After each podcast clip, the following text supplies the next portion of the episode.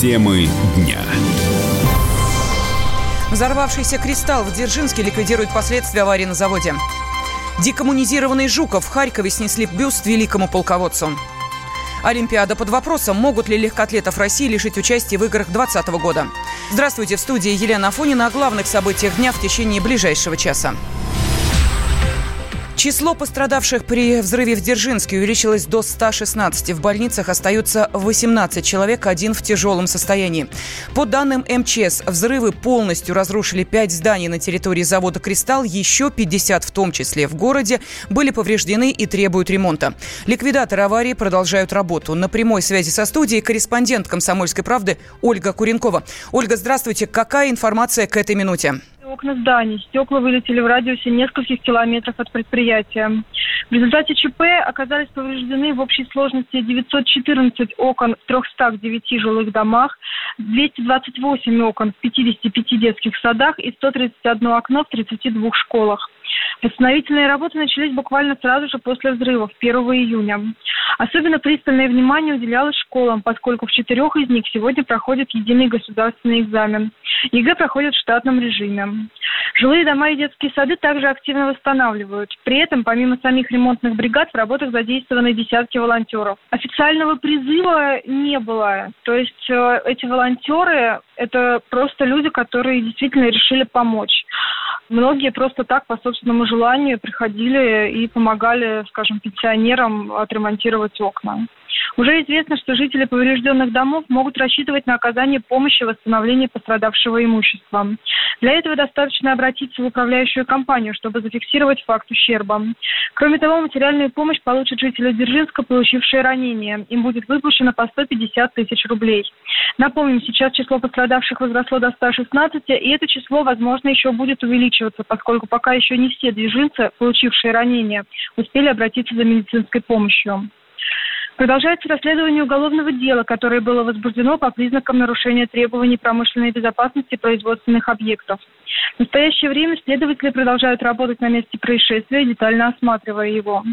Кроме того, допрашиваются свидетели и потерпевшие, назначаются криминалистические и судебно-медицинские экспертизы, изымается необходимая документация. Расследование уголовного дела находится на особом контроле Расследование уголовного дела находится на особом контроле у руководителей регионального следственного управления. Ольга Куренкова, Комсомольская правда, Нижний Новгород. В субботу, 1 июня, в цеху по производству тротила на ГосНИИ «Кристалл» в Нижегородской области прогремели три взрыва. После этого начался пожар. Это уже не первый инцидент на предприятии за год.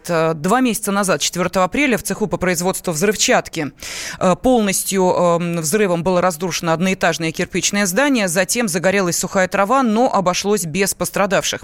ГосНИИ «Кристалл» входит в оборонно-промышленный комплекс, занимается научно-техническим и технологическим обеспечением работ по созданию взрывчатых составов, безопасных технологий их производства, испытаниями, транспортировки и утилизации.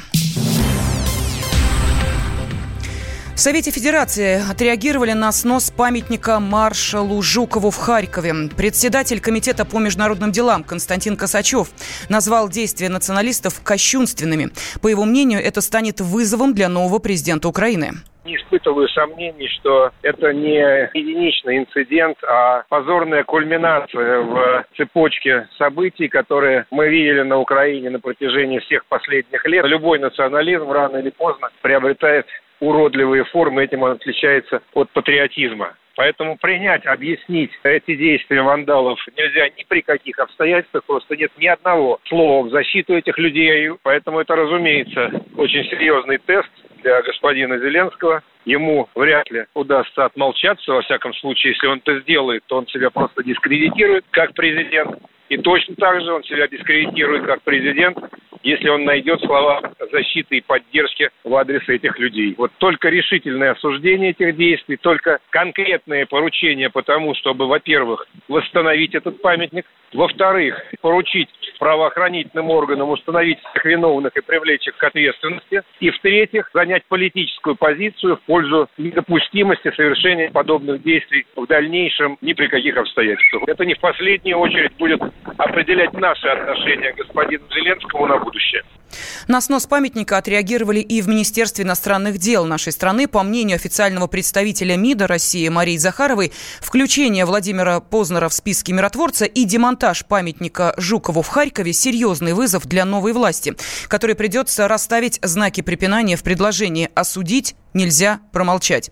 Снос памятника – это символ того, что Украина ведет активную борьбу против России, считает политолог Владимир Шиповалов прецедент с памятником Жукова нужно рассматривать в трех аспектах. Первый аспект самый важный. Да, это продолжение той же самой борьбы с э, коммунизмом, Советским Союзом и Россией. И, по сути, это борьба за пересмотр итогов фальсификации итогов Второй мировой войны. Конечно, э, это абсолютно неприемлемо ни с точки зрения России, ни с точки зрения международного сообщества, потому что международное сообщество в современном виде, Организация Объединенных Наций как таковая, основана после Второй мировой войны. И основой существования нынешнего международного сообщества является абсолютное отрицание фашизма, э, Нюрнбергский приговор как э, таковой и отдание чести тем, кто спас мир от фашизма. А Георгий Жуков в этом смысле стоит, конечно, на первом месте. Это первый план. Но есть и два вторых плана.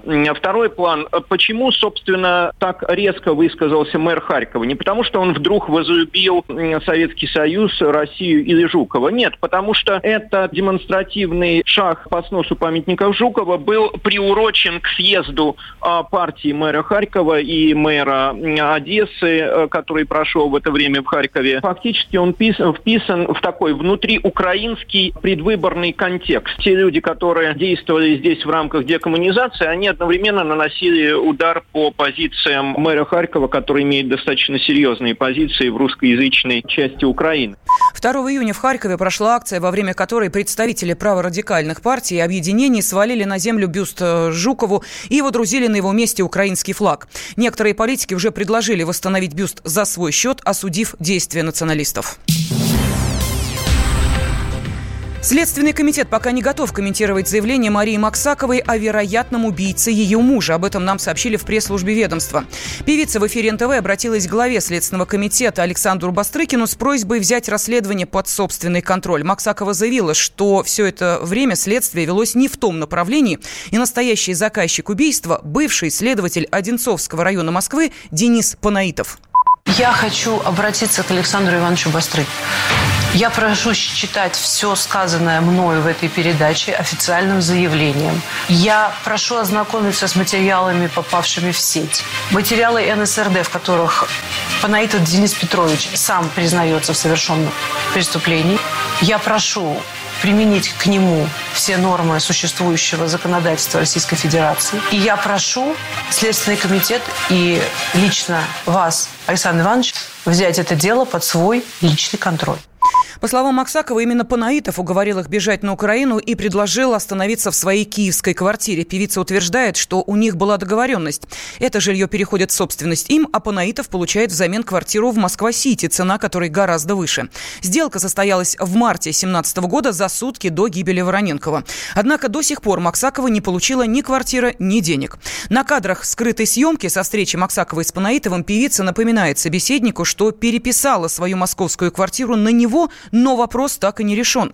Максаков утверждает, что следственные органы Украины, в частности Панаитов, убедили ее дать показания против отца двоих ее детей Владимира Тюрина. В качестве мотива убийства назвали ревность. Теперь же певица считает, что Вороненкова убили из-за роскошных апартаментов в центре Москвы.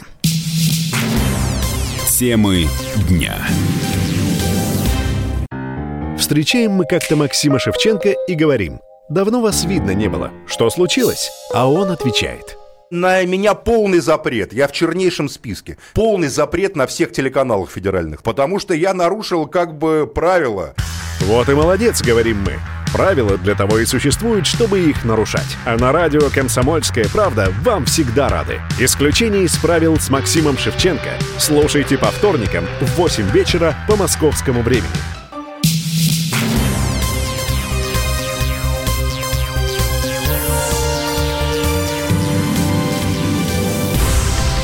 Студии Елена Фонина мы продолжаем. Сборная России рискует остаться без Олимпиады в Токио. Об этом сообщают западные СМИ.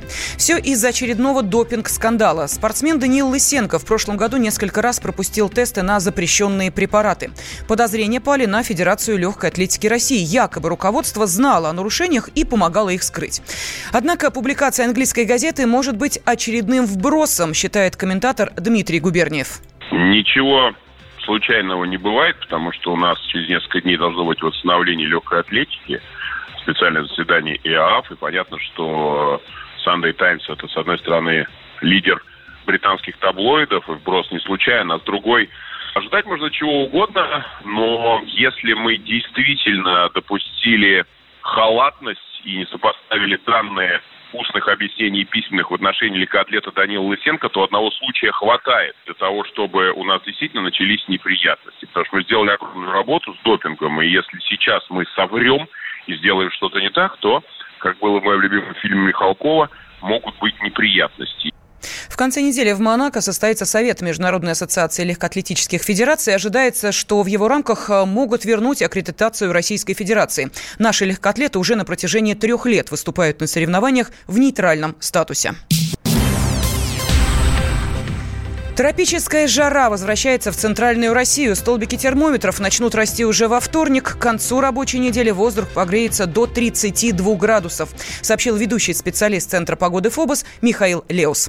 Вся начавшаяся рабочая неделя в центральных областях Европейской России пройдет под знаком антициклона. Жителей региона ждет относительно малооблачная и сухая погода. При этом температурный режим в понедельник будет в рамках климатической нормы, в частности столицы плюс 21, плюс 23 градуса, в районах Московской области от 19 до 24 градусов тепла, ну, в более северных областях будет чуть прохладнее, в более южных чуть теплее. Ну и и начиная с вторника температура воздуха будет довольно активно повышаться. Уже во вторник показания термометров примерно на 2-3 градуса превысят норму. В частности, в столице мы ожидаем 24-26, а по области 22-27 градусов тепла. Ну и к пятнице рост температуры приведет к тому, что столбики термометров будут штурмовать 30-градусную отметку, а местами и преодолеют эту цифру. По нашему расчету расчету в пятницу в Москве 29-31, в районах Московской области 27-32 градуса.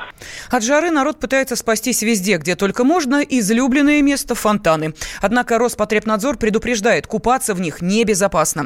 Вода в фонтане не очищается и не обеззараживается так, как в бассейне. Поэтому есть риск заразиться различными инфекциями, говорит врач-терапевт Надежда Чернышова. Фонтаны вообще не предназначены для купания. Это еще вредит и фонтанам. Но главное Главное, что вода, которая в фонтане, она не питьевая и не для купания. И городские власти не могут и не должны обеспечить полную безопасность этой воды. Там могут быть, особенно в жаркую погоду, микроорганизмы. Причем каждый купающийся вносит свою долю в появление новых микроорганизмов. В жару они там легко могут размножаться. И можно заразиться любым заболеванием, которое передается через воду. А начиная от холеры, кончая кишечными инфекциями.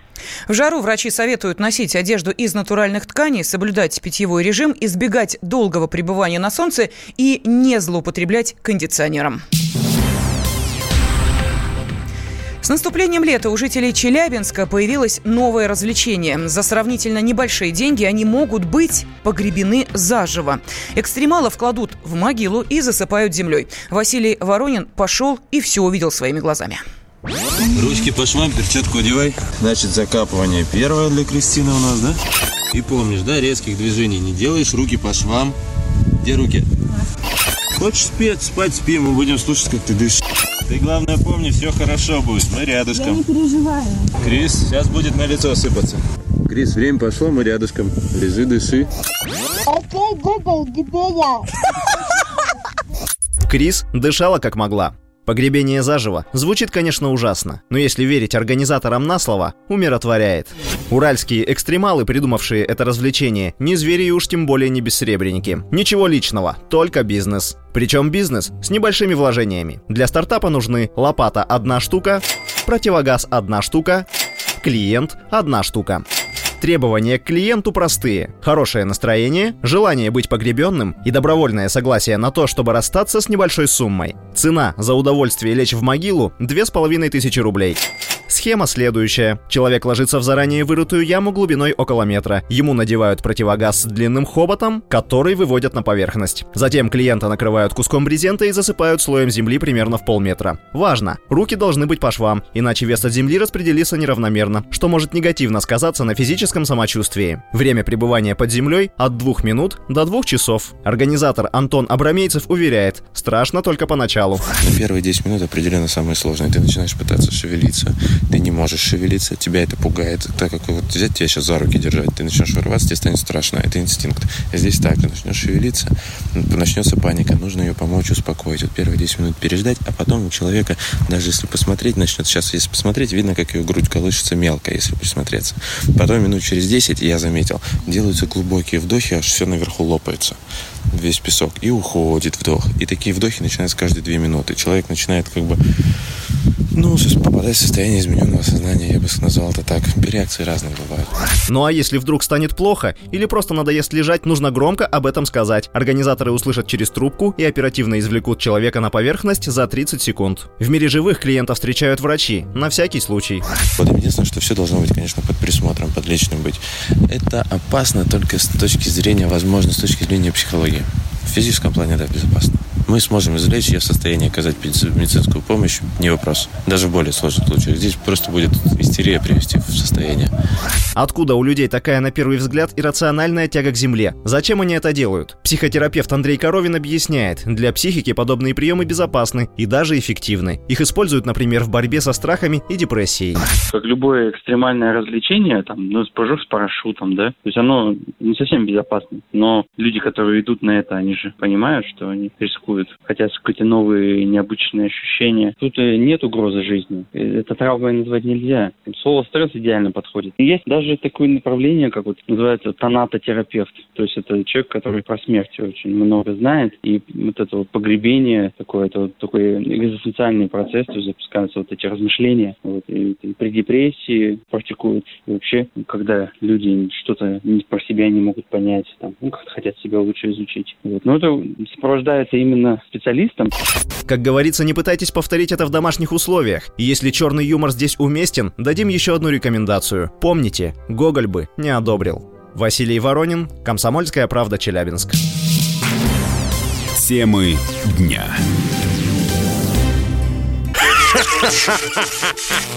Машина времени! Она работает! Док, а ты уверен? Да! Посмотри сам! Но, док, это же просто радиоприемник. А чего ты ждал? Давай, включай дежавю! Вперед! В прошлое! Ностальгический удар от Михаила Антонова. Воспоминания о том, что мы бережно храним в памяти. Программа «Дежавю» по будням с 11 вечера в прямом эфире радио «Комсомольская правда».